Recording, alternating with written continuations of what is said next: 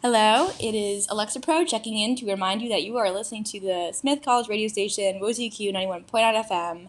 Um, yeah, I hope you're enjoying what I'm playing.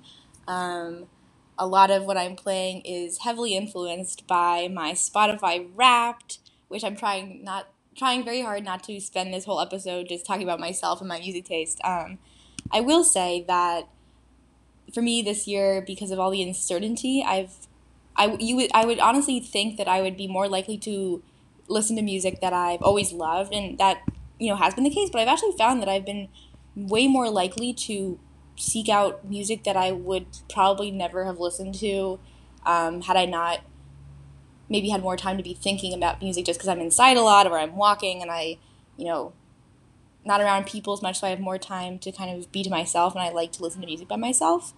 Um, but I will say that if I had to give a shout out to an artist that I um, have really kind of gotten into this this year, um, I would have to shout out Rina Sawayama.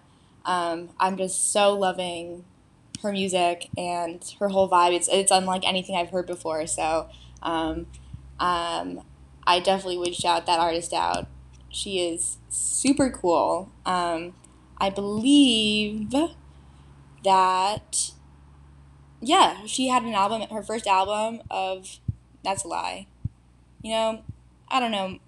I, I probably should have prepped this a little bit more, but I will say that I have listened to quite a bit of um, her 2020 album, Sawayama, and I have just really enjoyed it. I think it's just a really interesting mix of sounds um, that just always excites me. So definitely check her out if you haven't already. Um, and that's been my long check in. So let's keep going. Thanks for listening.